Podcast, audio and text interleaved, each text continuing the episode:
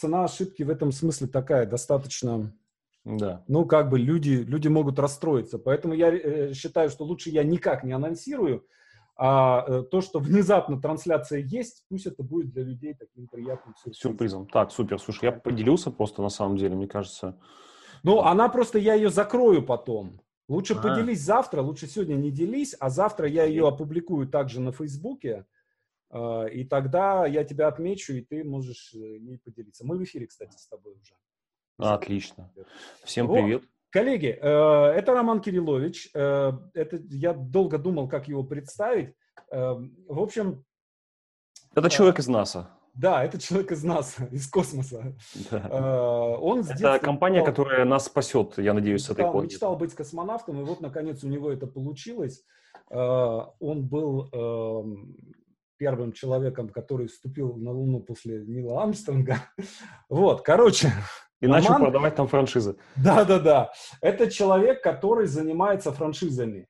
Э, это человек, который упаковывает франшизы, да, то есть берет э, вот ту херню, которую вы делаете, да, и делает так, что она превращается во франшизу и превращается в миллионный бизнес в тысячу точек.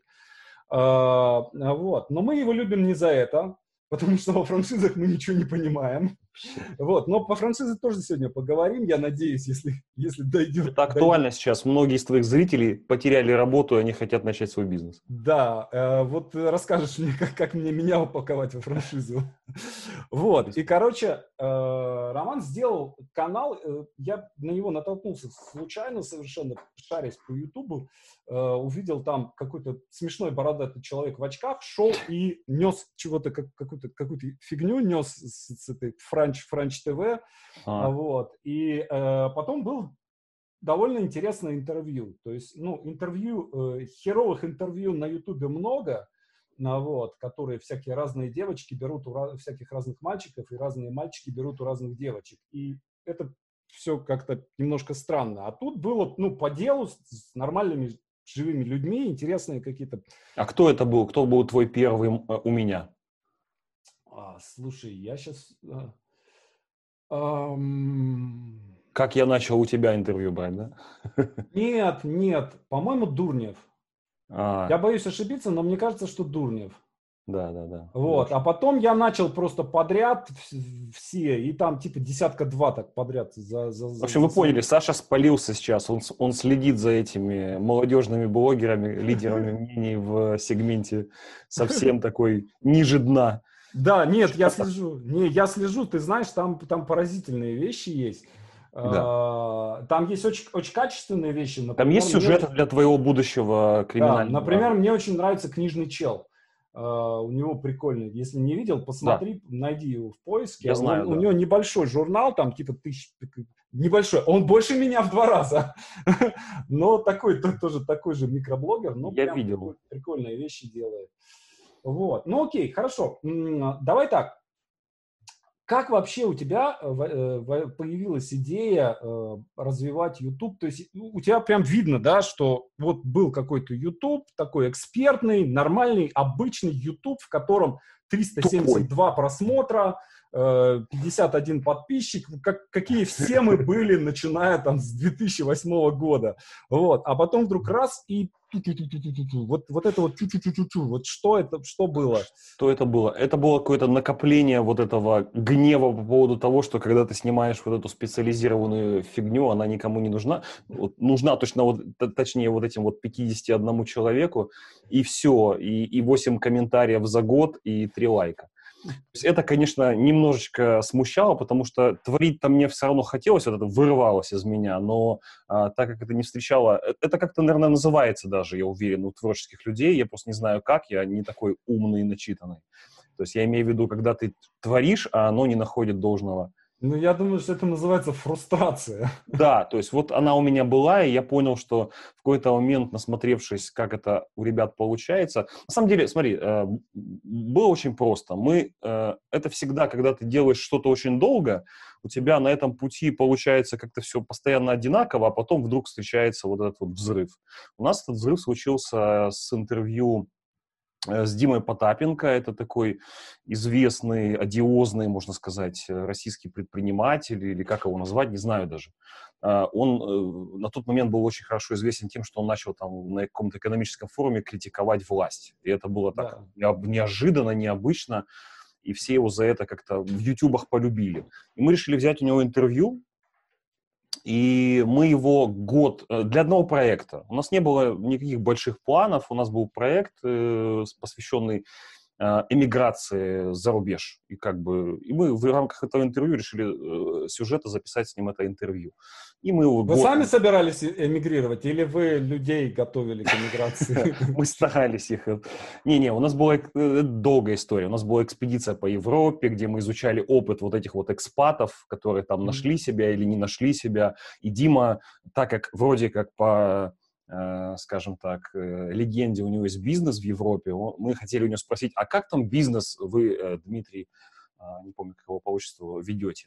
И вот он рассказал, как он ведет там бизнес, но по ходу он, конечно же, все это нафиг захейтил, о том, что если вы уезжаете в Европу, то вы там... Никому, никому вы нахер никому не нужны. нахер не нужны. Да. Э, вы, если мудак здесь, то вы будете мудаком там, у вас ничего не получится. И, в общем, в своем стандартном стиле. Это было э, достаточно забавно, но мы как-то в этом тогда не видели этого хайпа. Мы не знали, вот э, мы, к слову, хайп шли, получается, 5 лет mm-hmm. пониманию этого, этой истории. Хотя, мне кажется, хайп родился как э, понятие раньше.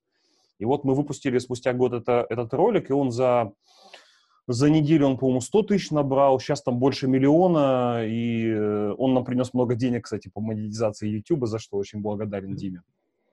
А сколько, а, если не секрет, слушай, вот лям, лям просмотров, это сколько приносит? Лям просмотров, вот пока мы будем говорить, я обещаю тебе найти эту статистику потому что где-то это скрыто в недрах э, YouTube аналитика. А, смотри, то есть я обещаю к концу эфира сообщить Окей, тебе. хорошо. А, когда ты будешь много говорить, я буду много Ладно, ладно. Я не заставлю себя долго ждать. Я уверен. Вот, поэтому, поэтому это было вот примерно так, и мы поняли, мы такие задумались, блин, прикольно, то есть можно вот так а, просто надо понимать, что 100 тысяч за неделю, а до этого было 100 тысяч, ну, может быть, за пару лет или там за три года. Я сейчас не буду браться. Мы поняли, ага, то есть какие-то вот такие штуки работают, то, что Такие, вызывает... А вот... что, так можно было? А что, так можно было? Вот это вот у меня такое было первое. Но я нифига не начал... Э, э я начал, то есть я, я потом отправился в отпуск и много думал как раз по ходу потому что была дождливая погода, сидел на балконе, пил пиво и думал о том, а как, собственно, это использовать дальше. И вот почему мы пришли к новому формату, то, что можно сейчас в итоге видеть э, на канале French TV. Ну, Слушай, вот а почему, почему вы начали брать интервью без тебя в кадре? Это было ограничение какое-то из-за того, что типа камеру поставить, или ты сам лицом не хотел светиться? Ну, смотри, мы э, на самом деле, ты же, я снимал с тобой интервью, да, ты видел, как да. это происходит.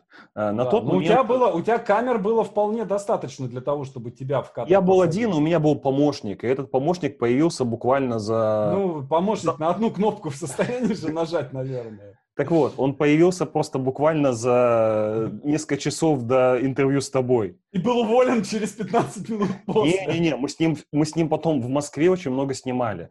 А, это Владислав Хигай, и это чувак, который просто за несколько часов до интервью с тобой. Ага. Я тогда в тот день снимал 6 интервью. Перед тобой я снимал Антона Лирника, Охереть. твоего да, да, это вообще забавная история. Я тогда еще накануне... Выпускни, купил... Выпускника нашей мастерской. Выпускника вашей мастерской, потом снимал тебя. А чувак, который был э, вместе с, со мной за камерой, он э, выиграл книжку на нашем канале и пришел просто забрать приз. И остался на съемках на одной из там первых. И я его тащил дальше с собой, он потом начал таскать сумки. И, в общем, потом он научился снимать. Так это у нас происходило. То есть у нас такой очень-очень э, прям стартап YouTube. Mm, вот. А, э, я уже потерял мысль, то есть с чего я начинал. Но, э, с, с, то есть я понимаю, что это ограничение было... Не-не-не, не, а, это ограничение такое. было и с этим связано, с тем, что я прям один был, и с тем, что мне казалось, что это будет очень прикольно, типа э, в таком американском стиле. Мы, если посмотрим там американские передачи э, там 80-х, 90-х, мы, и сейчас на телевидении, да, там иногда встречается этот формат, когда гость сидит э, один в кадре, с разных камер идет съемка, и он разговаривает с кем-то, несмотря прямо в камеру. Он разговаривает с кем-то за, за кадром, с журналистом. И я решил этот какой-то такой, как мне казалось, американский стиль э, повторить. Вот и все. Но потом я понял, что, к сожалению, это, у этого мало, э, в этом мало прикола. То есть я решил э, спустя там, год, наверное, все-таки перестать это делать. Ну, ты знаешь, был в свое время э, такого рода формат в программе на медне у Парфенова. У него в конце всегда было послесловие. Там они делали еще круче. Они дел, брали интервью у чувака у какого-то там, да. ну, условно там, у, Шич, у Шевчука какого-нибудь. Ну, вот. И они вырезали, вырезали свои вопросы. И они по смыслу из его, как бы, из вот этого ну полноценного диалога, по смыслу вырезали, типа там, не знаю, на минуту, на две, э, делали такой монолог связанный. Это прям очень круто, конечно. Ну, это какая-то вот, мне кажется, с одной стороны, это может быть действительно ограничение, с другой стороны, это какая-то вот американщина. Типа вот сидит ну, чувак, да, он, да. круто э, поставленный свет, сзади все красиво, фон классный, и он сидит не общается с журналистом. Ну, вот как бы журналист, типа, я хотел, э, я не хотел, у меня не было никогда вот этой задачи выпячивания, что-то вот я такой стеснительный на самом деле. Mm-hmm. Это сейчас я чуть разошелся. На самом деле я вот это, типа, ну, мой гость это все. Mm-hmm. И вот он, он, ради него все это. Но потом понимал, что динамики, динамика нужна. И динамика за счет ведущего или интервьюера, она тоже создается когда он э, двигается, когда видны его эмоции. То есть на самом деле, блин, скатился в итоге в то, что делают все, и понимаешь, что... Но у тебя сейчас, мне кажется, все-таки все равно такой какой-то смешанный жанр, это не чистое интервью, это уже такая претензия на какой-то документальный фильм, какие-то... Да не, не, не. Слушай, нам до Юры еще далеко.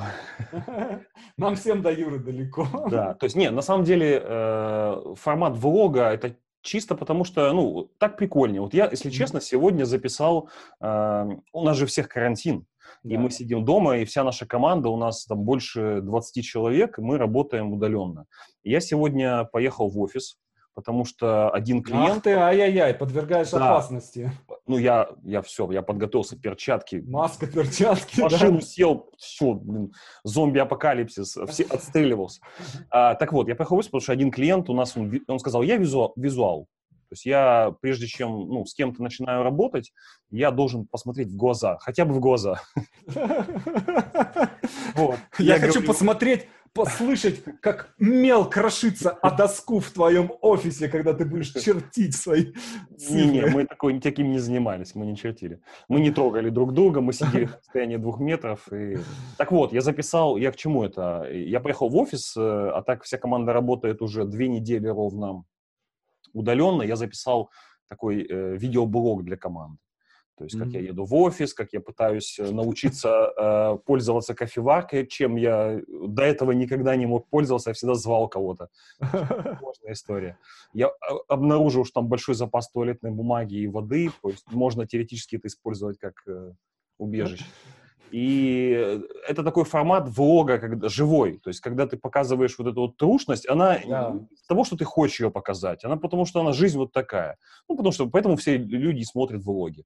И в интервью эти, в, в, эта вложенность, она добавляет тоже жизни, когда мы ходим там со спикером где-то, смотрим какую-то херню, как он там кушает мандаринки у себя в кабинете. Ну, то есть то, что вообще неинтересно и, может быть, под, на первый взгляд, и никому не нужно, но это добавляет жизни. Вот и все. Слушай, да, вот действительно, кстати, странная штука. Я же тоже, э, мы с тобой примерно одно, одновременно это все дело запускали. Я, короче, на да. начальном этапе ввалил херову гору денег в э, студийные, студийные съемки.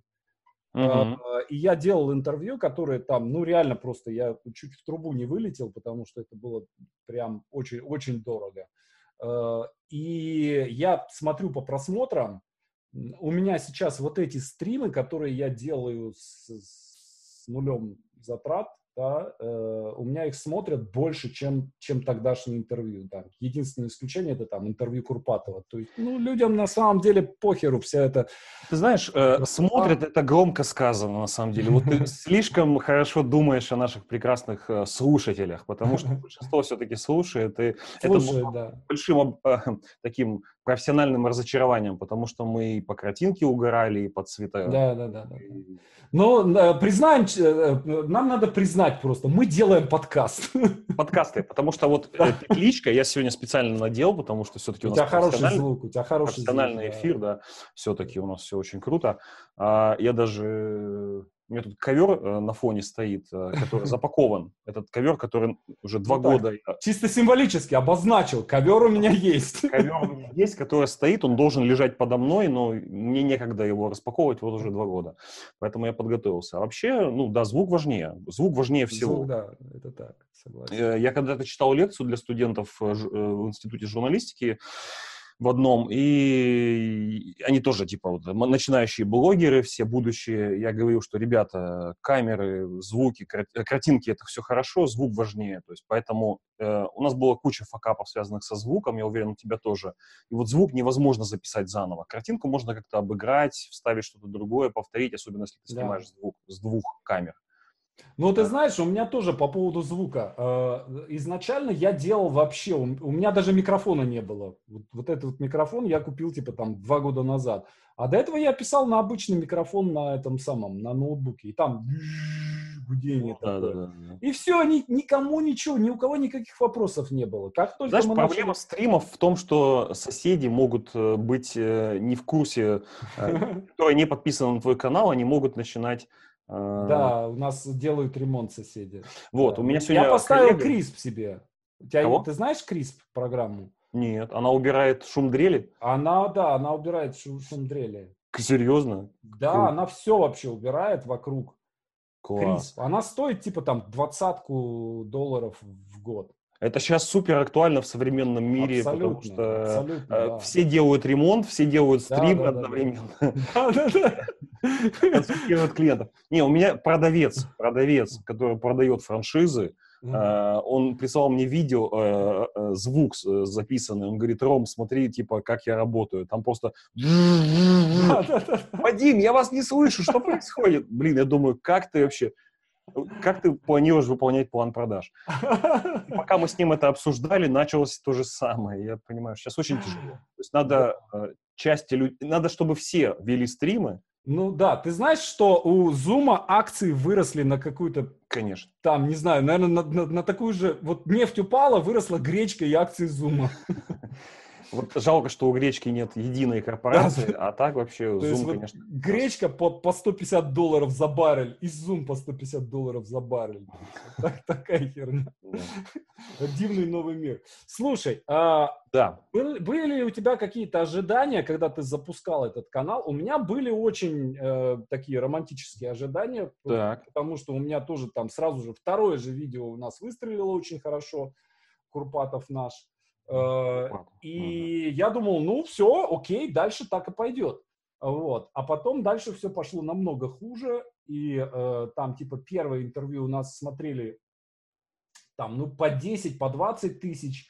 А дальше э, настало лето, и у нас интервью начали там 2000 просмотров, 3000 просмотров.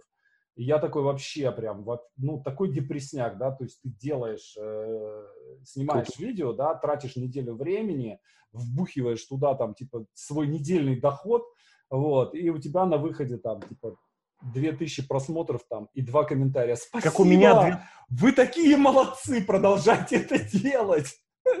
Ну, это то, что у нас было на канале о франчайзинге. Кстати, ты сказал о двух тысячах. Я только да. что обнаружил, что за все время Дима Потапенко принес нам 2170 долларов. Э, Слушай, При этом миллион, миллион десять тысяч просмотров. Ну, то есть миллион, миллион просмотров приносит 2000 долларов. Да, это вовлечение примерно, глубина просмотров примерно 60%. Ну, это хорошая, хорошая такая. Не, ну даже если за все время, сори, не 50, 52. Ну, то есть, ну, такая, типа, неплохая. То да. есть оно 14-минутное видео, 52 глубина просмотра, 2000 долларов. Пожалуйста. Если вам удастся снимать таких видео каждый месяц, вы будете в целом неплохо, наверное. Зарабатывать по 2000, по 2000 да, долларов каждый месяц. На гречку хватит. И на, на Zoom, на акции Zoom. Вот. А в целом, конечно, так себе, так себе история. Так себе бизнес. Смотри, раньше все ломились в YouTube, сейчас отвечу на твой вопрос, да. Э, но раньше все ломились в YouTube, сейчас тем более, Да. И вот ты мне признался, я не знаю, было ли это в эфире, что ты тоже хочешь какую-то там дополнительную активность там делать. Но сейчас там будут просто рубило. Во-первых, рекламодатели как-то резко погрустнели. Да, сейчас вот ведущие блогеры, там, не буду называть, но разные там техноблогеры говорят, мы тут запускаем новый проектик, но мы не уверены, что реклама будет. Большие, которые известны, там, mm-hmm. там прям, прям тысячи, сто, сотни тысяч. Вот, не говоря уже о нас. А, что было ли у меня вот это какой-то романтизм отношения, в отношении канала? Нет. Он, ты знаешь, так как у нас есть э, какая-то наша работа, это просто всегда было хобби. Это всегда было хобби, к сожалению. Дорогостоящее это... хобби основателя называется. Да, да, да. Оно действительно, кстати, дорогостоящее. Которое бесит всю команду. Э, ты знаешь, команда, во-первых, не вся знала, сколько это стоит, поэтому не все, только те, кто знали. Да, как в том а. анекдоте про, маленькую красную шапочку по, за 2000 долларов, знаешь? Нет. Продюсерский анекдот. Мне очень так, нравится. Я постараюсь посмеяться так. Короче, да. смотри, значит, эм, э, продюсер э, и э, режиссер, значит, составляют смету, да, и режиссеру э, нужна э, маленькая красная шапочка, да, за 2000 долларов. Вот. И, значит, продюсер видит эту смету и говорит, ребят, ну что за херня? Вычеркивает эту шапочку, значит, все, возвращает этим менеджерам, которые это все делают. Говорит, убирайте это все. Говорит, ну вот это вот, вот так ему нужна эта красная шапочка за 2000 долларов. Да. Ладно, возвращают смету, все, смета, сумма та же самая, никакой красной шапочки нет. Вот. Они говорят, а как так? Ну, говорят, ну, сумма, ну, вы, мы вычеркнули шапочку, должно быть на 2000 долларов меньше. Да. Ему говорят, шапочка здесь, Просто вы ее теперь хер найдете. Да, да, да. Вот здесь то же самое, да? Процентов. Заложено, видеоблог заложен в расходы на гречку, на туалетную бумагу. Это самая дорогая туалетная бумага. Могли бы увеличить вашу зарплату, но, извините, мы снимаем видеоблог.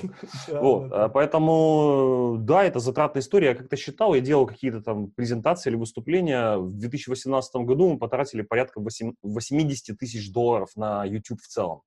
Туда были э, включены все расходы на продакшн, на команду, которая занималась, хотя у нас маленькая команда, поэтому как бы там зарплата была, и поездки, и продвижение, и вот это, казалось бы, это было примерно 70 выпусков, mm-hmm все разные в разных режимах, и мы весь год, просто 18 год, я весь, весь год был в YouTube, и это стоило компании 80 тысяч долларов, потому что компания это финансировала.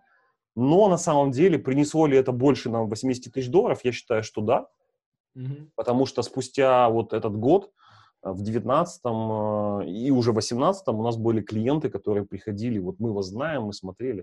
То есть такой непонятный какой-то выбрасывание денег в свой имидж, который хрен знает, вернуться или нет, если честно.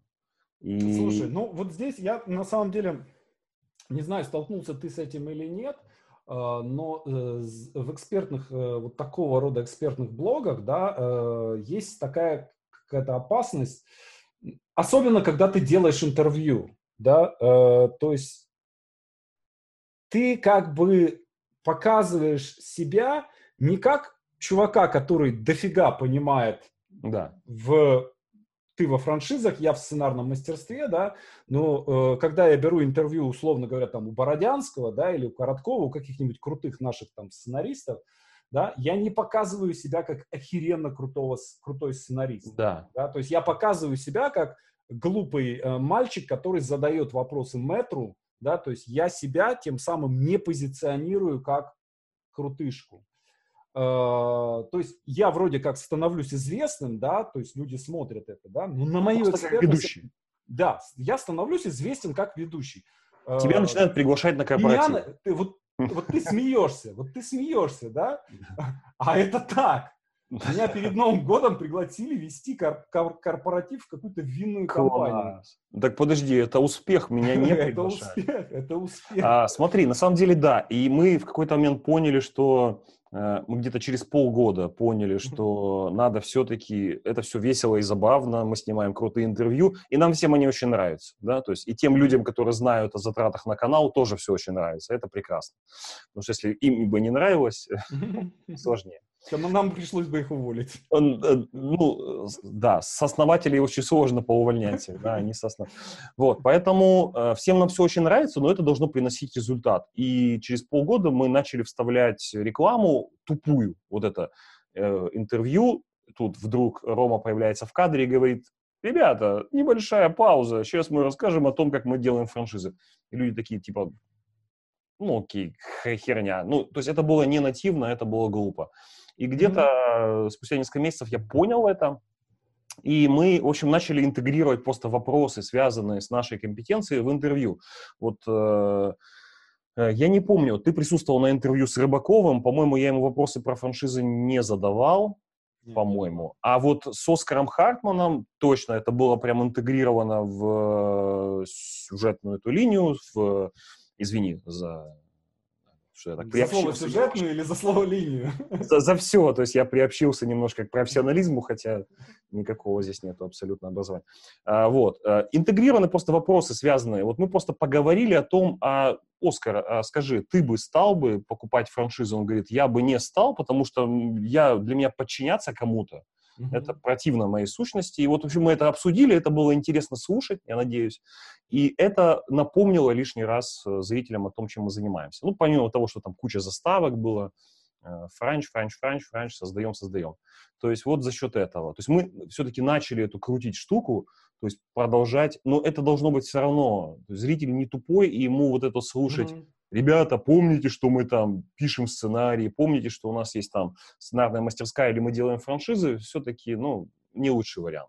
Лучше, чем ничего, но лучше придумать что-то другое.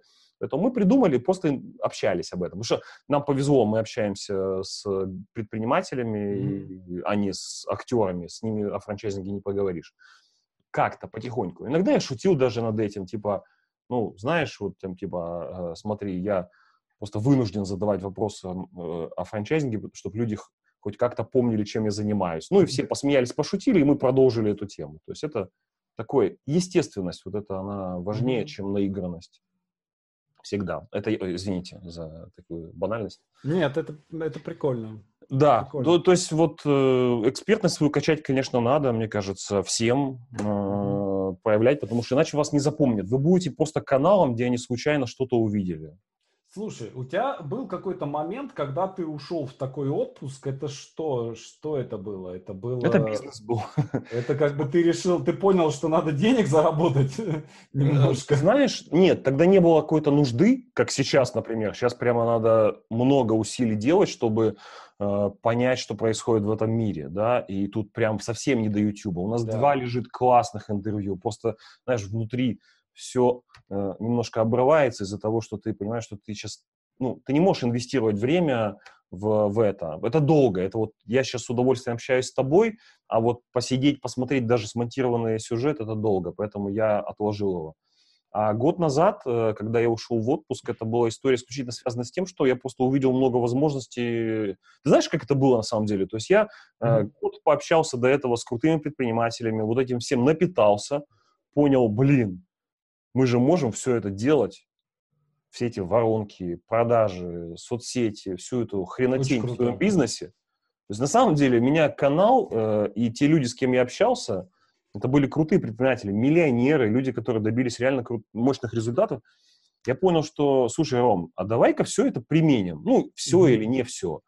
И я э, резко переключился. Это не то, что не надоело. Мне очень, мне всегда хотелось, да, то есть я люблю это делать, снимать, задрачиваться в монтажке. Я очень долго сам монтировал, э, или там большую часть монтировал. Э, в последнее время, конечно, нашел людей. То есть я просто инвестировал э, время в бизнес, и это действительно принесло результат. То, что я сделал там, например, ну, окей, не я, я и наша команда под моим началом э, сделала там X2 в продажах, например, за, Очень круто. за год. Да, я не говорю, что это там только моя заслуга, но это вот то направление, если бы я не ушел из YouTube, этого не, не было бы, я уверен, на там 100%. Uh-huh, uh-huh. Вот. Сейчас, конечно, снова время немножко... То есть ты в ютубчик, а мы вот освободим вам место, пожалуйста, развлекайтесь, а мы тут займемся тем mm-hmm. поймем, что происходит вообще, что людям нужна гречка, франшизы гречки или франшизы онлайн-стримов, э, будем разбираться. Кстати, mm-hmm. сейчас вот э, э, много очень предпринимателей из онлайн-бизнеса прям ломятся. Они хотят, может, они понимают, что их сейчас время пришло, mm-hmm. а вот что, как, как это, блин, умножить вот быстро. И они понимают, что франчайзинг один из вариантов, и они прям приходят, я общался там с известными людьми из онлайн-бизнеса, они хотят делать свои франшизы. В онлайн-бизнесе, казалось бы, раньше это вещи несовместимы. Сейчас поговорим про это. Немножко, про францизы прям, прям отдельно, отдельно поговорим. Очень, потому что это, мало, потому что разбегутся все. Это, это, а ничего, мы их под, под конец это все оставим. И в конце будет самый интересный вопрос. Так.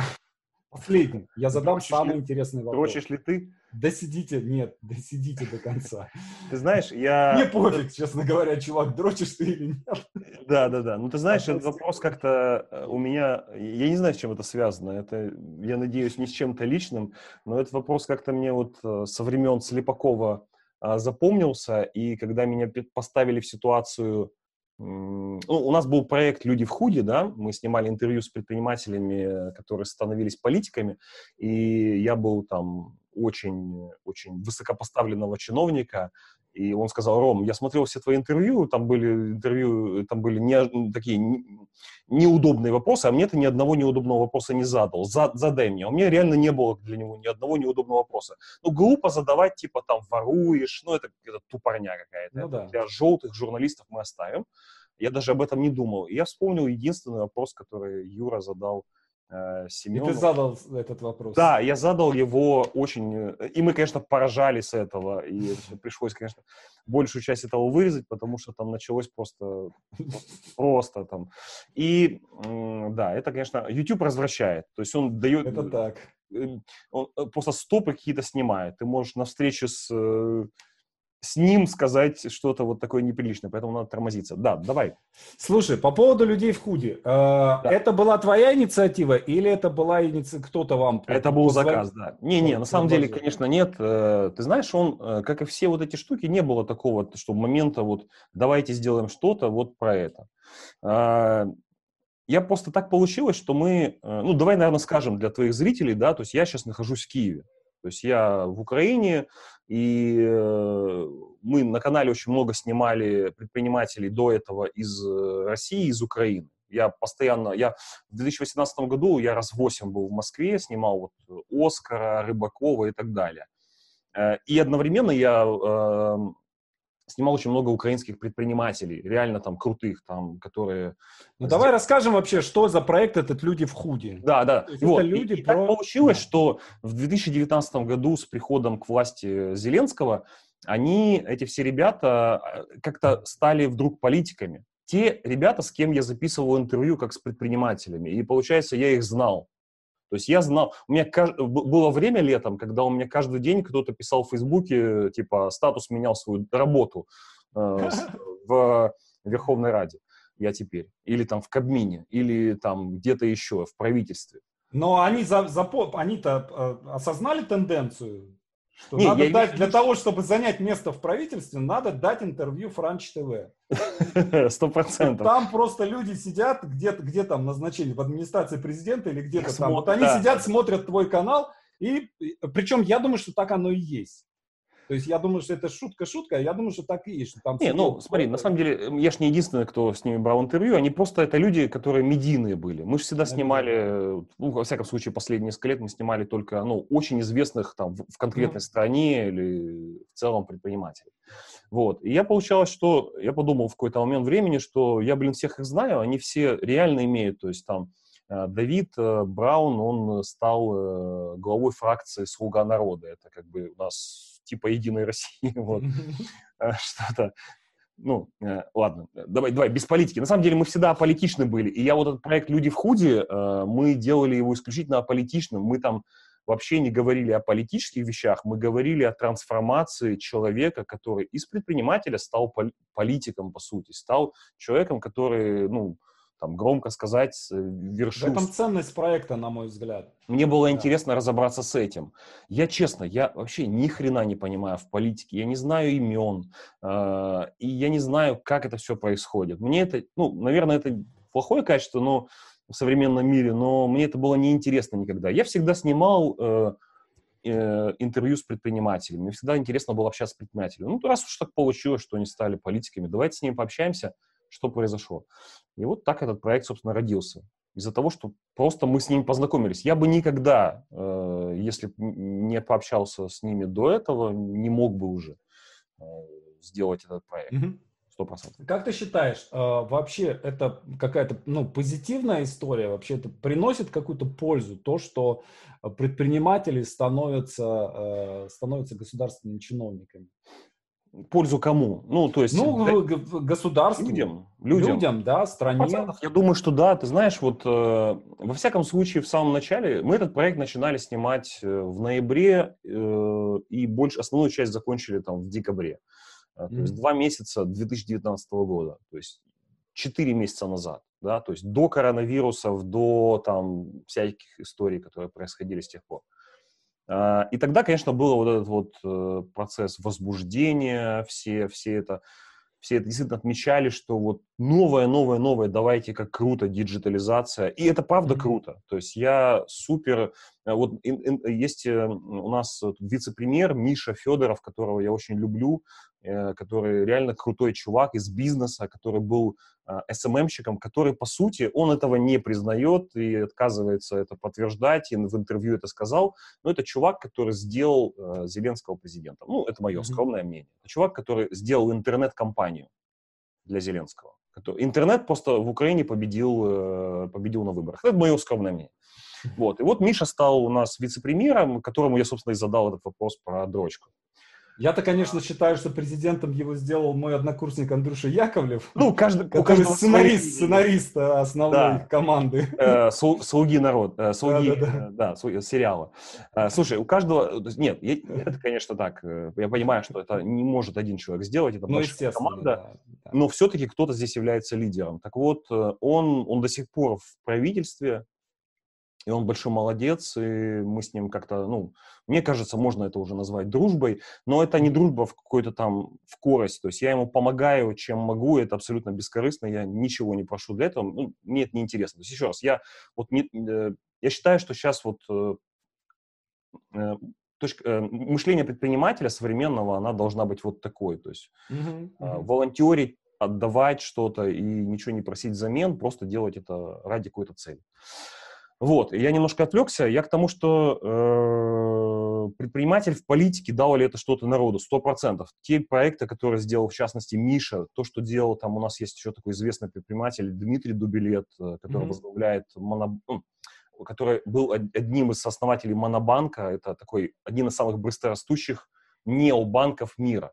Вот есть Револют, который создали предприниматели из России в Англии, этот проект. И есть Монобанк, который тоже очень быстро растет, у них более двух миллионов клиентов всего лишь да, за два с чем-то года. И вот он тоже попал в Кабмин, он уже оттуда был, э, получается, слово изгнан плохо звучит, конечно. Mm-hmm. Ну, это несправедливо, я считаю, и он большой молодец. Он это чувак, который мог бы изменить все. Это невероятно интеллигентный, очень умный человек из бизнеса с абсолютно системным пониманием вот это он, э, он закрыл, представляешь, он закрыл э, в, в Кабмине была парикмахерская, которая там нахер не нужна и которая просто тратила деньги, тратила место. У него кабинет был огромный, который он просто поделил на open space, посадил там огромное количество людей. То есть там столько всего можно было бы изменить. Э, и он поменял какую-то часть, но всего полгода было у него. Потом его с должности сняли. Вот, поэтому я считаю, что все равно вклад предпринимателей, он очень большой, потому что политики — это люди, ну, это политики, это, это, это просто уже как бы... Ну, ты знаешь, вообще, честно говоря, вот я... Э... Ушли мы как-то с тобой. Да-да-да, но вообще, вообще мне, мне очень нравится, как бы...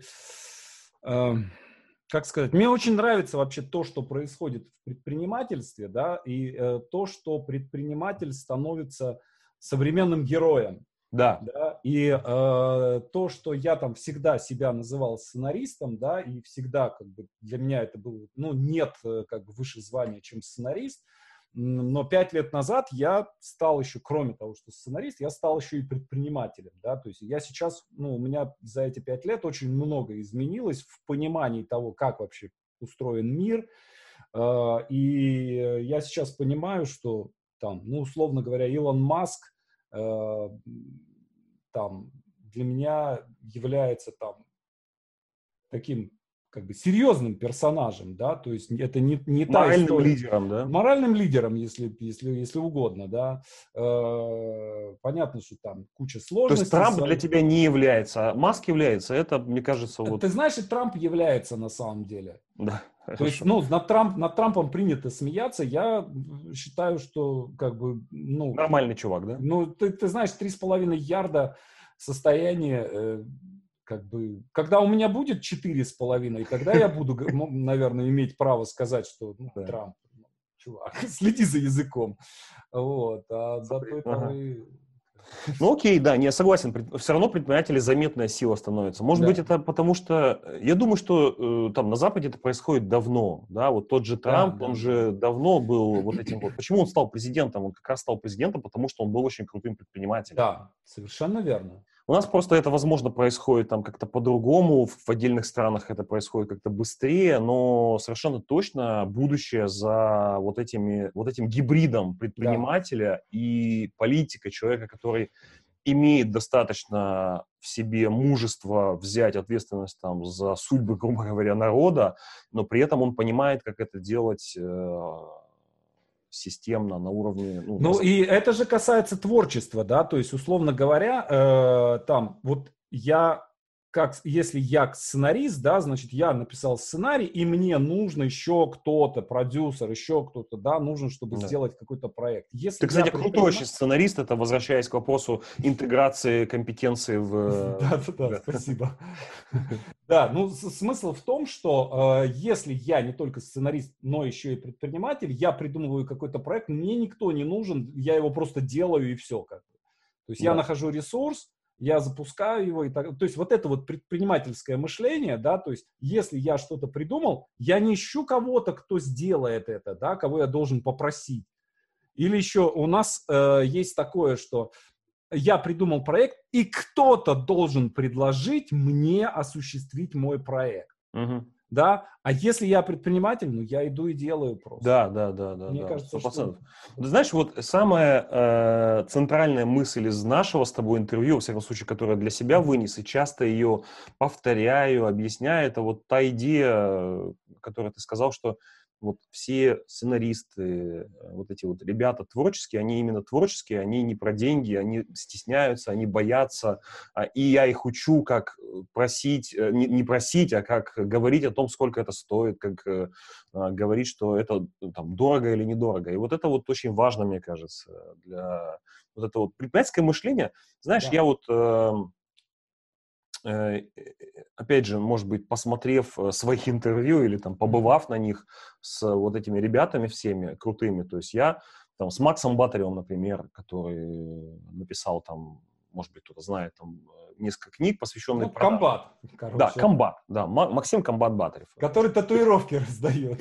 Татуировки раздает, и последний раз мы с ним договорились сходить в баню, но потом ему запретили въезд в нашу страну, и в баню мы не сходили вообще. Ну, ждем, ждем, в общем, как, как-то, как-то похода в бане. Вот, и вот Максим, э, мы с ним делали два интервью, он, эм, он как раз э, навел меня на мысль, что детей надо тоже вот потихонечку. И я, да. я вел валюту уже, да, у нас есть вот бумажные деньги вот эти, которые можно купить в магазине приколов, э, я их купил, и теперь за поход в садик, ну, сейчас мы все на карантине, поэтому он не получает зарплату, но так каждый надо день... Сделать, надо сделать карточку, чтобы на карточку, чтобы смс Что-то надо. Слушай, если честно, пока вот я ловлюсь на мысли, что да, вот ребенок... А потом это станет настоящей валютой и курс... Можно, можно будет уже как-то обналичить. Иди, вот эти... иди какие-нибудь фран... франчи, франчи. Франчи нужны, франчи. да, сто процентов. То есть, нет, деньги у нас есть, тебе надо понять, за что теперь давать, потому что он целый день дома, и нету как бы вот этой работы, да, ощущения. Ну, если не, не, не визжит, не это самое, не уже как бы, уже Да, молодец. надо, наверное, вот это важно. Ты знаешь, вот эти вот э, истории, когда... Сколько сейчас... твоему? Э, пять лет будет, то есть четыре, и а, ну уже вот почти пять, в августе будет пять. То есть, ну, он уже соображает, чего, и, в принципе, вот я его стараюсь вот эти предпринимательские навыки научить. Пока не очень получается, мы уже покупали несколько машинок за эти деньги, а, да, там тайком передавая продавцу настоящие. Mm-hmm. Вот. Э, ну, вот это важно, мне кажется, что воспитывать прикольно, детях. Прикольно, что да. У нас этого не было, да, вот у нас с тобой, я имею в виду. Да, это так. Ну, понимаешь, здесь... не говорю, что... Да, да, здесь есть еще одна такая штука, что э, как бы первое, первое какое-то такое столкновение с предпринимательством, это э, что, ну, там, не обманешь, не продашь, Угу. Это все мысли про деньги, все разговоры про деньги и так далее, и так далее. Э, на самом деле это совершенно неправда. Да? И э, там я уже много лет общаюсь с самыми разными предпринимателями. Да? Разговоры далеко не, не про деньги. Да? И Нет, про деньги в, про... Самую, в самую последнюю очередь. Вот. А то, Я даже что... не знаю, как сказать, о чем это. То есть это ну, да. какой-то жизни, но Мне кажется, что не... это какой-то бизнес становится каким-то ну, духовным путем.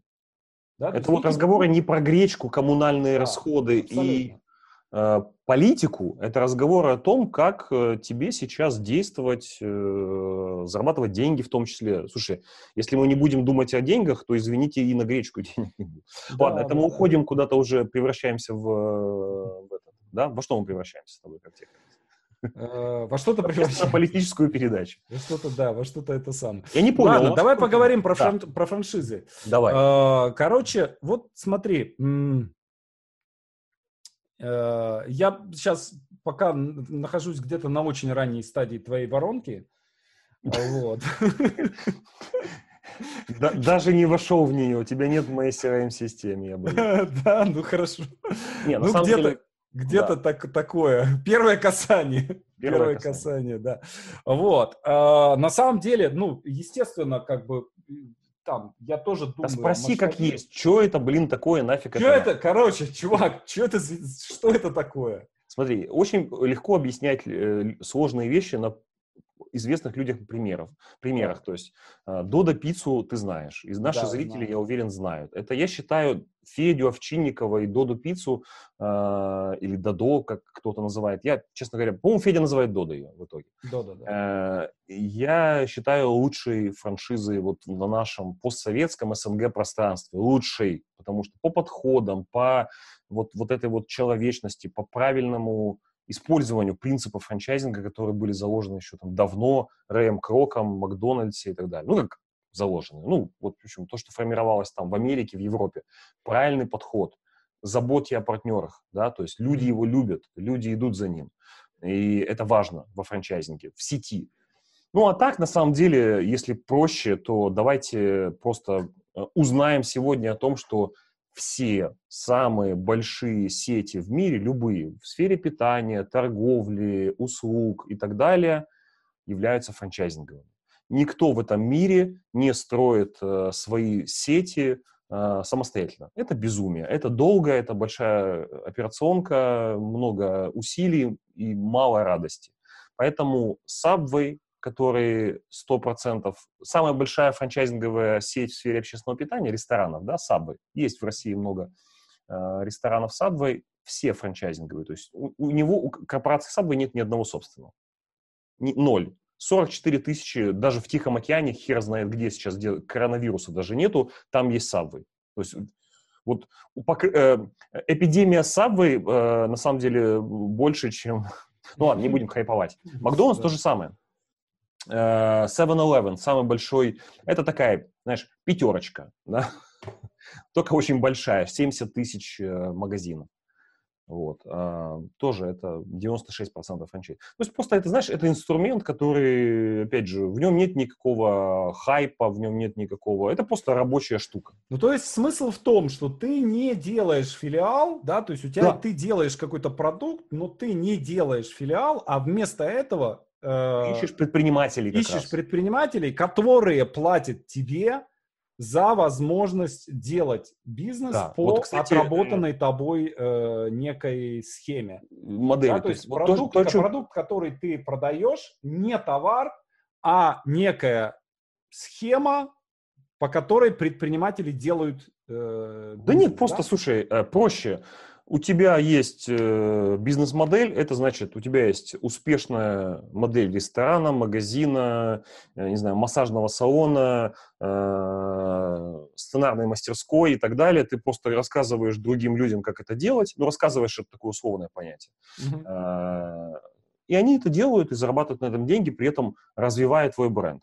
Это именно предприниматели. На самом деле это вот если продолжать нашу, наша, на, наш разговор весь сегодня про предпринимателей, э, ты объединяешь предпринимателей, потому что когда ты вот хочешь открыть филиал, вот ты, например, у тебя есть магазин, магазин колбасы, э, ты хочешь открыть второй магазин колбасы, ты можешь нанять, снять помещение, найти, найти людей. Или ты можешь найти предпринимателей, которые действительно заплатят тебе деньги. Потому что люди, когда устраиваются на работу, они тебе деньги не платят за это. Ну, mm-hmm. может быть, где-то платят, э, там, вот как раз в политике, да? Mm-hmm. но не будем об этом. В бизнесе нет, конечно. То есть это люди, которые менее мотивированные в том смысле, что когда ты заплатил деньги, ты, блин, ты должен просто сделать все, чтобы как минимум их не потерять. Mm-hmm. Ты должен, чтобы этот магазин, ресторан, что у тебя там, работала, окупилась и приносила радость тебе и тому человеку, который продал тебе эту франшизу. Слушай, но вот смотри, э, допустим, у меня есть сценарная мастерская, достаточно да. успешная. Да? Э, да. Э, успешна она, в числе прочего, потому что э, очень небольшие расходы. Да, то есть э, очень высокая маржинальность это называется. Высокая маржинальность, да, то есть э, сейчас будет вопрос, какая у тебя маржа. 90% у меня маржа. Класс. Вот. Класс. Маржа у меня как прямая линия Путина, как сказал, как сказал Чичваркин в свое время. Слушай, прям, прям, прям интересно стало да, сразу. Вот. И э, э, понятно, что люди, которые приходят в мою сценарную мастерскую, они приходят на Молчанова. Да. да? И любая попытка Молчанова чем-то заменить, э, я несколько раз предпринимал такие попытки, вызывает резкое такое отторжение. Но при этом, например, э, ко мне приходят мои ученики, и э, они говорят там, помоги как-то, вот есть, да и я на самом деле это как бы стимулирую, я тоже хочу, чтобы ребята запускали свои мастерские сценарные. Ну вот, например, у меня есть один ученик, который живет в Киеве, снимает, э, он сценарист, режиссер, вот он снимает сериалы, вот, и я ему как бы его сподвигаю, что открой киношколу в Киеве, сценарную, на украинском языке, и сделай охерительную сценарную мастерскую и учи сценаристов делать... Э, по твоей методике. По Слушай, моей методике, это да. абсолютно, это не фантазия, это может быть. То есть то, что люди сейчас там, э, ну, в Киеве, окей, там проще им э, рассказывать об этом без упоминания Молчанова там так сильно. Ну, абсолютно, а, да. В России, да, у тебя есть бренд, и тем не менее у нас есть франшизы, Елену Малышеву знаешь же, да? Да, знаю. У нее сеть, ну, у нее или она там является лицом сети клиник пожалуйста. Она там вообще ни дня не работает. Майк Тайсон, Мадонна, этот... Эм, а у Мадонны это какая франшиза? Хард Кэнди, у нее фитнес-клубы есть, у Тайсона тоже этот Тайсон uh, Академи, по-моему, или как это называется, боксерская. Ну, про Тайсона, да, я слышал. Они вообще, ну, то есть они там не, никак не участвуют, это, это просто лица, на них идут, потому что это создано под именем, они даже не рассчитывают это получить. Просто я понимаю, вот давай, ладно, мы ребята с Ютуба, давай да. вспомним канал, канал э, Вилсаком, да? Да. Чувак, который Э, когда понял... Коробочки что... открывает. Да, коробочки открывал сам, только он. Люди смотрели его. И потом он начал заводить ведущих. Как их хейтили? Я не знаю, ты ну, вряд ли это застал. Ты... Я, я как-то застал, то есть я следил за этим. Это прям был боль, больной процесс. Но только он не остановился, он продолжал говорить, ребята, меня на все не хватит, если вы хотите больше контента. Вот, есть классные Молодец. там Вася, Петя, Маша, Галя и так далее. Они будут вам рассказывать новости, дун-дун-дун-дун-дун. У нас появляются рубрики. Мы строим медиасеть, а мы не, мы больше не канал меня. И он эту историю в какой-то момент переломил. То есть это, этот, э, эм, этот процесс на YouTube и в, э, в том, о чем ты говоришь, авторский бизнес, он тоже будет, люди будут... У нас были, например, фитнес-клубы имени там такого-то человека. Мы тоже делали франшизу, и все во франчайзинговых э, клубах хотели этого человека. Дайте нам Максима. Но там не было Максима. Максим там даже, может быть, появлялся на открытии только. Ну, ничего, привыкли, они поняли, что это просто создано по его модели, методике, он как-то над этим всем надзирает, он записывает ролики, говорит о том, что вот у меня сеть. У нас есть этот, был пример я все время забываю этого Ганулян или как это, Андрей, да, который в, уни... в универе снимался. Ну, есть такой актер, я просто фамилии могу путаться. Вот Чувак, он... я работаю на телевидении, я не смотрю телевизор. Вот, универ ты не смотришь, вот. Ну, он конечно. запустил э, Гай Нулян, по-моему, вот так его фамилия, ну, могу путать, вот. И вот он э, как-то присоединился к сети пиццерий, Uh-huh пицца помодора, по-моему, называлась она. И он своим лицом, прям там такие ролики были, это мое, я тут, ну, смотрите, у меня, я-то все за все отвечаю, я тут и пиццу какую-то придумал. Вот я подметаю. Да, ну, чувак из универа, ну, как бы из ну, телека, ну, то есть очень такой медийный. А, я не знаю, реально какой он имел к этому бизнес-отношение, вкладывал ли он в это деньги, или просто его взяли как актера, ну, возможно, что-то вкладывал. Потому что он как-то говорил об этом, что это мой бизнес. И он франшизу продавал. И это вот тот случай, когда ты понимаешь, что ты идешь э, в пиццерию этого чувака, и там его не будет. Как ты идешь в, э, к этому, к, у блогеров куча есть, у Амирана есть э, его этот, э, что у него, шаурма, да? Ну Хорошо. да, да. Ну, кстати, ты знаешь, что Опра запустила тоже какую-то свою пиццу? Ну, Вообще, там что-то ну, какая-то замороженная пицца какая-то. Поэтому я к тому, что Александр Молчанов может сидеть в стриме, а его точки могут присутствовать в Москве, в Кирове, в Киеве, на Владивостоке, в Америке, да, даже, наверное.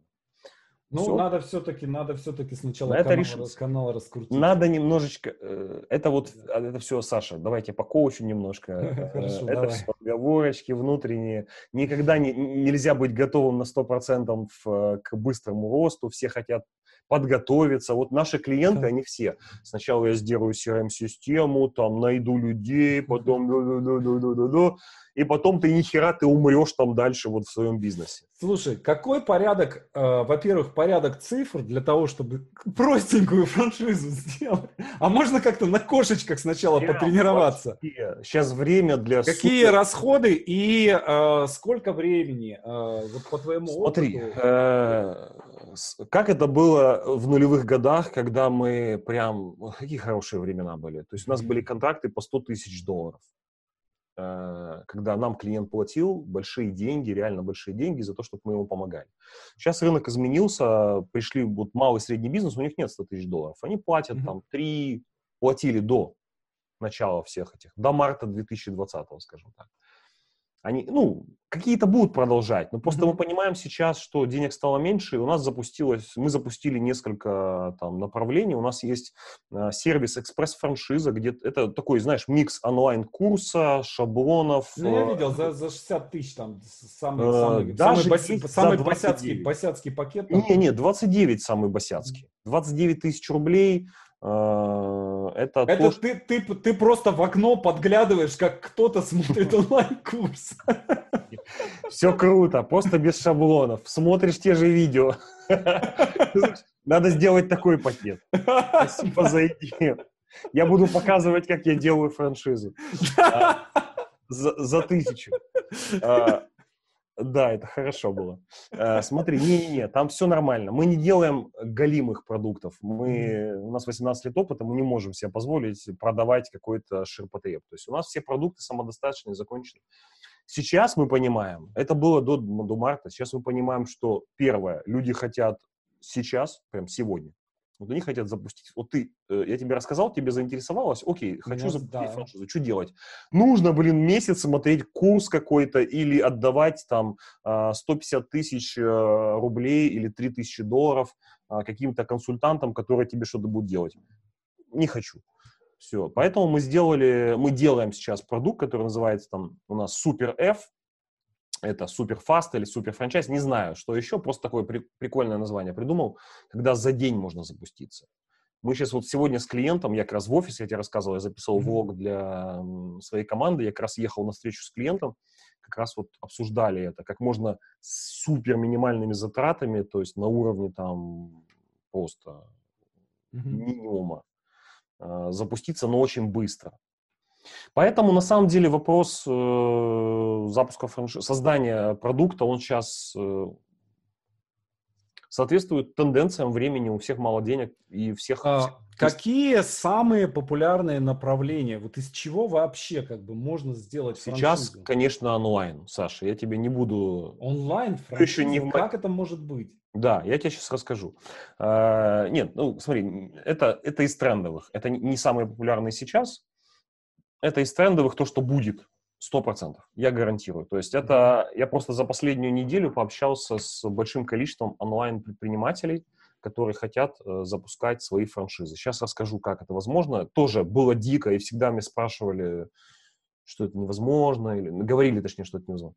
Угу. Э, на самом деле все просто. Вот смотри, вот ты автор методики э, какой-то, у тебя есть свой подход авторский, который ты, сколько ты сказал, 20 лет ты этим занимаешься? Ну, не 20, ну, в общей сложности, да. До хрена. Это около того, да. Да, вот, ты до хрена времени этим занимаешься. Ты знаешь это прям круто. Если кто-то хочет создать сценарий, он может 15 лет сам это, к этому приходить или пойти к тебе, получить да. это за секунду. Ну, условно говоря. Вот. Э, ты можешь эм, открывать, э, ну как открывать, продавать свою франшизу в других городах людям, предпринимателям, там, в Питере, например. Ты можешь найти партнера, или вот ты говорил, у тебя есть прям чувак в Киеве, пожалуйста. Да. Франшиза не имеет границ, не должна иметь. То есть абсолютно все франшизы — это международная тема. Вот. Ты можешь найти в этих городах своих людей, которым подходят тебе по ценностям и которые могут транслировать э, твою идею дальше.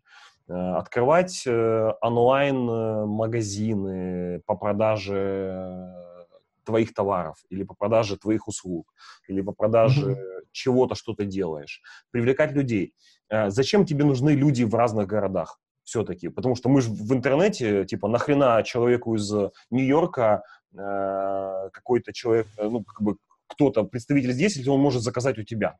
И купить э, в интернете да. твой продукт, смотреть твой курс да. э, в онлайне. Да, мы все платим за Netflix, и, ну не все, но... Но у меня больше 50% не из России. Вот, ну то есть э, нафиг им твой э, франчайзи. Э, но да. иногда в некоторых бизнесах, в том числе онлайновых, нужно, чтобы был этот представитель, чтобы он, э, понимаешь, ты сейчас, находясь все-таки в одном месте, в Москве, угу. ты классно можешь покрыть даже весь мир но ты не покроешь его на 100%, ты даже не покроешь его на 1%. Ты как-то его да. соберешь какую-то аудиторию, тот, куда дотянутся твои ресурсы, email рассылки, Facebook твой, твой мозг, извини. Но у меня предел давно пройден. Да, твой вот предел это твой да, вот ресурс. есть вот 45 человек, все, я 46-го уже не возьму. Да, вот это ты, ты свой предел. Да.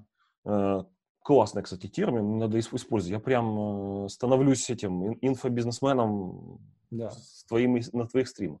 Угу. На самом деле так и есть. То есть ты твой предел, и тебе нужны другие люди, которые мини-версии тебя, угу. подходящие тебе по ценностям, которые будут твой предел просто расширять в других странах, городах и так далее. И то, что у тебя онлайн-продукт, это не значит, что абсолютно все люди в мире готовы употребить, кто, кому это надо. То есть есть какой-то, блин, э, сидит чувак сейчас в Бостоне, который мечтает э, писать сценарии, да, но он не знает о существовании Александра Молчанова. А может быть в Бостоне твой э, партнер, который найдет его своими какими-то локальными методами, своим э, в том числе онлайн-продукты же можно в офлайне ну, рекламировать. Ну, это прикольно, вот это прикольно, да, то есть э, есть э, иностранные языки, да, есть английский, есть испанский, есть итальянский, есть французский, да, хорошие большие языки, у которых есть хорошие киноиндустрии. Вот да? извини, э, Владимир Довгань, тоже мы записали да. с ним два интервью, тоже, кстати, там очень много просмотров, близко уже к миллиону, mm-hmm. и у него есть франшиза его интеллект-клуба, это тоже, по сути, это на самом деле интеллектуальный тоже бизнес, местами mm-hmm. онлайн, местами офлайн, международный. И вот он франшизу запускал в Казахстане, на Украине, в Вьетнаме, ну, где только не запускал. Прикольно. Он не смог бы дотянуться до всех этих стран, а, а у него мышление глобальное. То есть давай так, если э, онлайн-франшиза нужна людям, которые мыслят глобально, которые хотят со своей темой выйти на всю планету. Да. Вот да. и все. Да. Вот. Это и хорошо. потом, когда Маск мне подходит, такой нам... размер мне подходит. Да, когда Маск нам сделает вот э, путь в, в Марс, захватите Марс. Да, да. Такой, такой, такой размерчик нам подходит. Хорошо. Окей, слушай, э, э, обещанный последний вопрос. Э, представь, что ты работаешь стрелочником. Ой. И вот, значит, э, рельсы, и по рельсам едет некий э, вагон. Подожди, да, ну, и... ну, давай так, давай я лучше этот вопрос задам. Да, давай. Смотри, я его задавал всем участникам проекта. Я знаю. Да, да, я понимаю. Я просто лучше это задам. У меня он первый раз вот так же примерно... э, я не Хорошо, давай, давай. Есть, есть такая э, дилемма, она э, в интернете очень много примеров. То есть есть э, моральная дилемма, когда ты машинист поезда, и у твоего поезда отказали тормоза. Ты не можешь ничего сделать. Все, что ты можешь, это перевести э, рельс, эм, путь на, на свой поезд. Она называется дилемма стрелочника. Да, да, да, И стрелочник. ты не машинист, а ты стрелочник. Ты стрелочник. Я называл, на самом деле, людей машинистом, потому Хорошо, что ладно. в их понимании, неважно, как это физически происходит, как он может из поезда переключить э, э, стрелу, это уже не важно. Но у него люди там сидят сзади, которые вопят, которые хотят э, остановиться или хотят жить. Но впереди на рельсах пять человек, и ты неизбежно их убьешь. Они не могут сойти по каким-то причинам, привязаны там, заснули. Все, что ты можешь сделать из этого поезда или из, э, будучи стрелочником, переключить э, рельсы, чтобы уйти на другой путь, и там один человек. Например, маленькая девочка, а там пять, например, стариков. Это можно усложнять как угодно, людей там э, менять и так далее. Морально ли будет сделать этот э, выбор для тебя? То есть Вот ты это- можешь убить пять, и ты как бы ничего не касался, просто тормоза отказали. Или ты сделал выбор и убил одного человека, а не пяти. У меня на проекте, сначала расскажу небольшую статистику, а потом сам отвечу на этот вопрос. Э, У меня на проекте были... э, Это был такой глупый вопрос, который родился абсолютно случайно. Мы стояли с одним из спикеров на рельсах, я эту дилемму вспомнил. И потом я ее начал задавать всем, потому что мне казалось это очень прикольно, потому что люди а, в политике, мне кажется, они отвечают за очень многое. Мгм. И они, возможно, являются вот этим вот машинистом, который мычит на поезде, иногда даже ни хера не понимая, куда они летят. И от их действий зависит судьба или вот этих вот пяти, или вот этого одного человека. Поэтому мне это показалось забавным. Я это задавал всем, и ответы были совершенно разные. Кто-то хотел максимизировать прожитый дальнейший возраст людей. То есть, грубо говоря, мы можем понимать, что если у нас там пять стариков 80-летних и девочка молодая, то у нее м- возраст ее потенциальный выше, и надо убивать стариков. Мгм. Кто-то говорил э, максимизировать количество жизней, то есть количество жизней важно, то есть значит, соответственно, убивать девочку. Кто-то говорил еще о чем-то, кто-то вспоминал этот э, дилемму, которая, перед которой, на самом деле, этот, э, эта дилемма, она, возможно, родилась еще до появления э, автопилотов, и об этом никто не думал, возможно, я не знаю. Но сейчас эта проблема стоит актуально, потому что мы все движемся, я надеюсь, э, коронавирус нас не задержит особо, а, в роботизацию, в, в всю эту историю, когда э, машинами будут управлять алгоритмы, и они должны принимать решения, потому что ситуация, когда неожиданно дорогу выбегает человек, должен как-то приниматься. Убиваешь Ну, это интересно, кстати говоря. Будет машинная этика, да, то есть какая да, это будет... и это как- кто-то должен заложить. Да. И одна из, и одно из мнений, э, что это должен все-таки сделать владелец автомобиля. Он должен сказать, какой э, я буду, я сделаю выбор. Я э, рискну собой, сверну в канаву и, возможно, умру, или я рискну этим человеком и Очень врежусь в интересно. него. Очень интересно, да. И тогда буду сидеть в тюрьме. Да. Или Мгм. там, или, ну, в общем, что-то произойдет. То есть он должен подписаться под этим. Потому что машина, государство, автопроизводитель или производитель алгоритмов не должен нести ответственность. Вот в Америке была история, связанная с тем, что автопилот э, убил э, женщину, Да. которая, да, катила перед собой велосипед. Э, алгоритм не вовремя распознал ее, что это человек, не- катящий велосипед, а не просто какой-то объект, и убил ее. Она переходила в неположенном месте, то есть она в целом была виновата, но при этом э, потом было расследование, которое выяснило, что ребята, которые докручивали алгоритм, они как-то его там на секунду отсрочили, вот это принятие решения, и эта секунда, возможно, этой женщине бы спасла жизнь. То есть они ли виноваты, Мгм. или производитель авто, или государство, которое разрешило, чтобы эти авто ездили по дорогам. Мгм. Поэтому мое мнение, что... Окей, теперь представьте, что Да. это я задал этот вопрос, Да, Это не трудно. Я задаю вопросы примерно с таким же количеством заиканий, путаний и так далее, и так далее. Поэтому вам не сложно будет это представить. Роман, ответь. Ты знаешь, мне больше всего, так как я, не, я заложник ответов своих спикеров, да. я много об этом думал, и я уже понимаю, что у меня, э, мне очень тяжело свое мнение отделить от мнения тех мнений, которые мне нравились. Мне нравится мнение, что э, как бы мы сейчас логически не рассуждали вот с тобой, сидя mm-hmm. вот здесь, спокойно, дома, да. э, перед микрофонами, перед нашими замечательными зрителями, которые, надеюсь, остались еще, э, мы можем рассуждать логически очень долго. Но в моменте, э, да, в моменте у тебя очень мало времени. И то, как ты поступишь, ни хрена не известно. Это То есть э- это можно просто сейчас как-то пытаться ответить на этот вопрос логически, а можно просто действительно себя представить вот в той ситуации, и ты понимаешь, что ты среагируешь как-то. И это вряд ли будет связано с твоим э, моральными качествами, с твоими, еще с чем-то. Это может вообще ни с чем не быть связано. То есть ты просто, э, это какая-то химия в тебе сработает, и ты в этот момент либо свернешь, либо оцепенело будешь смотреть э, в дорогу и в сбиваемого человека.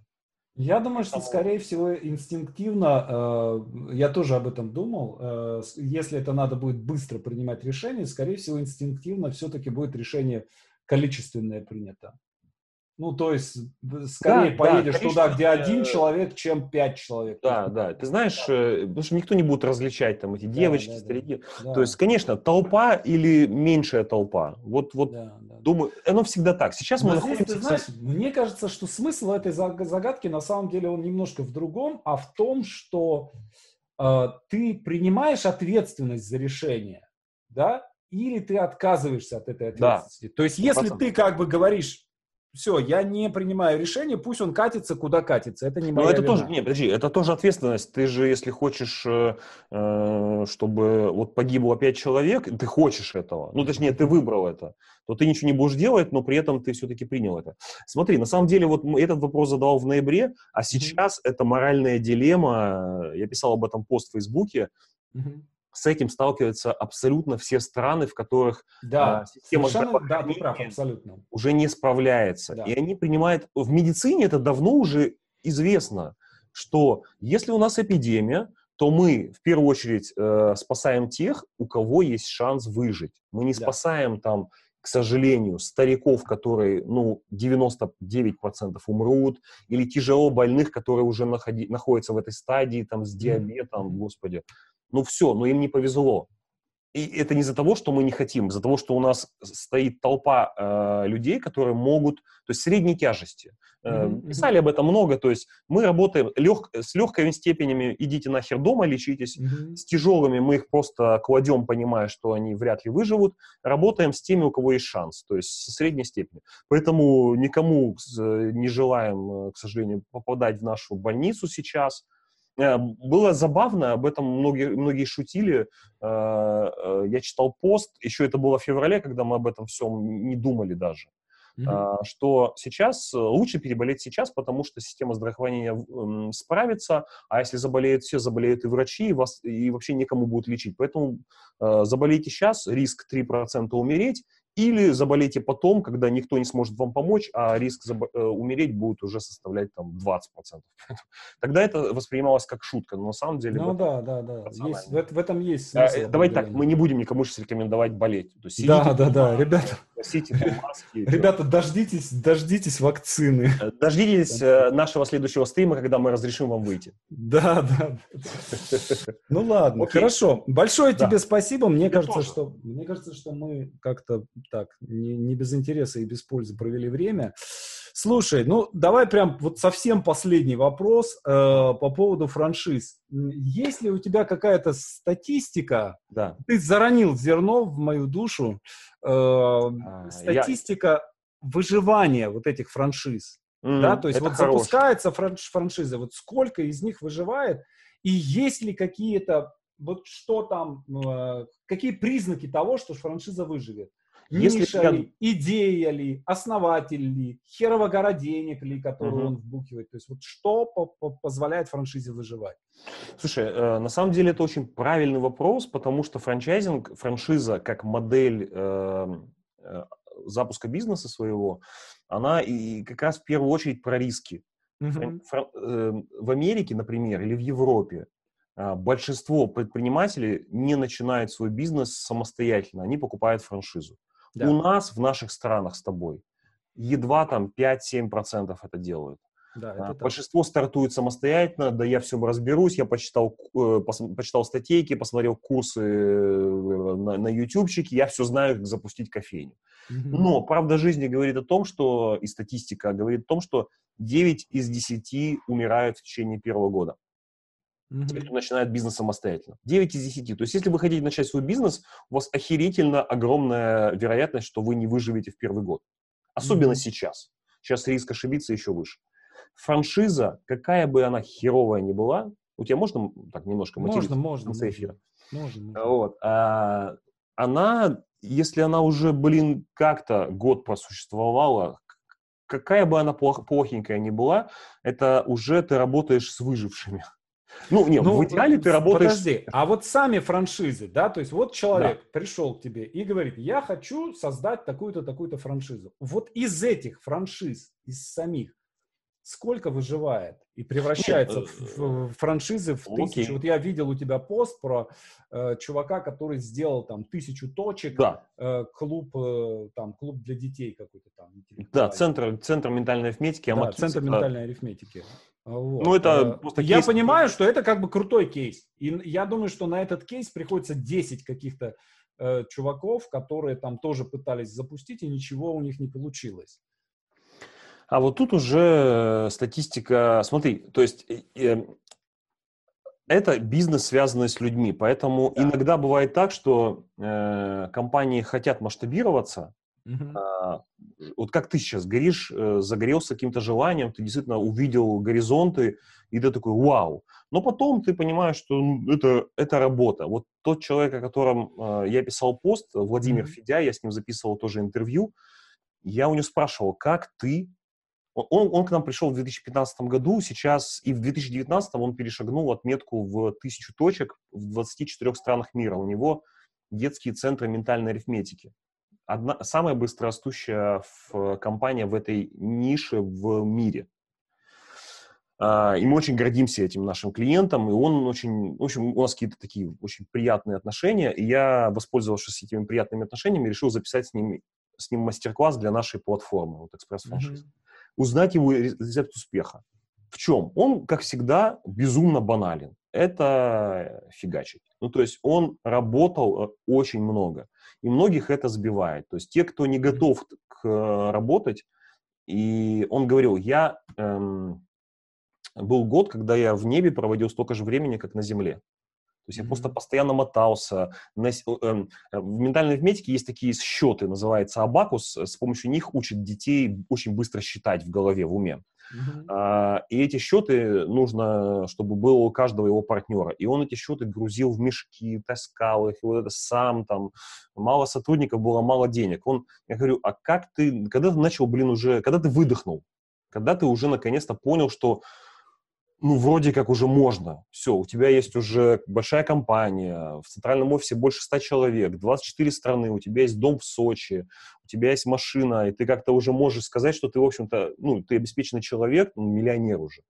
И э, окей, все. Он говорит, вот в прошлом году ну, то есть, как бы прошло-то три а года. он начал, а он как, когда? Он... В 15-м. То есть, ну, начал-то он в 14-м, пришел к нам за, за масштабированием в 15-м, с этого все началось. Ну, то есть, у него... Кстати говоря, тоже 14-й год это такой хер... Кризис. Херовенькое это, время. Для... Это херовенькое время. Такое. Курсы упали просто да. нереально. Не было вирусов, но были другие истории. Вот. И, конечно, это вот те люди, которые родились вот в пламени вот этого, блин, пожара. Интересно, Поэтому... кстати говоря, что именно в кризисы всегда э, какие-то вот новые такие проекты, они запускаются именно в кризис. Да, потому что люди высвобождаются. То есть вот сейчас у людей, а, многие были вот все это время, а, ну, это, это, блин, фигня называется просто вот ощущением комфорта, да, то есть люди, да, да. как-то вот они, у них это была работа или какой-то бизнес, и ладно, и мы все такие же. Да, мы посмотрим так. на это там спустя год, и мы увидим, что в 2019 мы просто плыли по течению, и нам все нравилось. Да, мы что-то да. делали, увеличивали продажи, сделали X2 за год, но сейчас мы просто сильно изменимся. И вот это то время, когда появляются вот такие вот компании. То есть он просто, ну, рецепт в том, что он просто много работал. Mm-hmm. И это, и, и, и был все-таки вот этим, он, смотри, я, я не знаю, является ли это секретом успеха, но вот он, он жесткий менеджер. Есть mm-hmm. такое э, как бы направление, как жесткий менеджмент. Вот он его большой сторонник.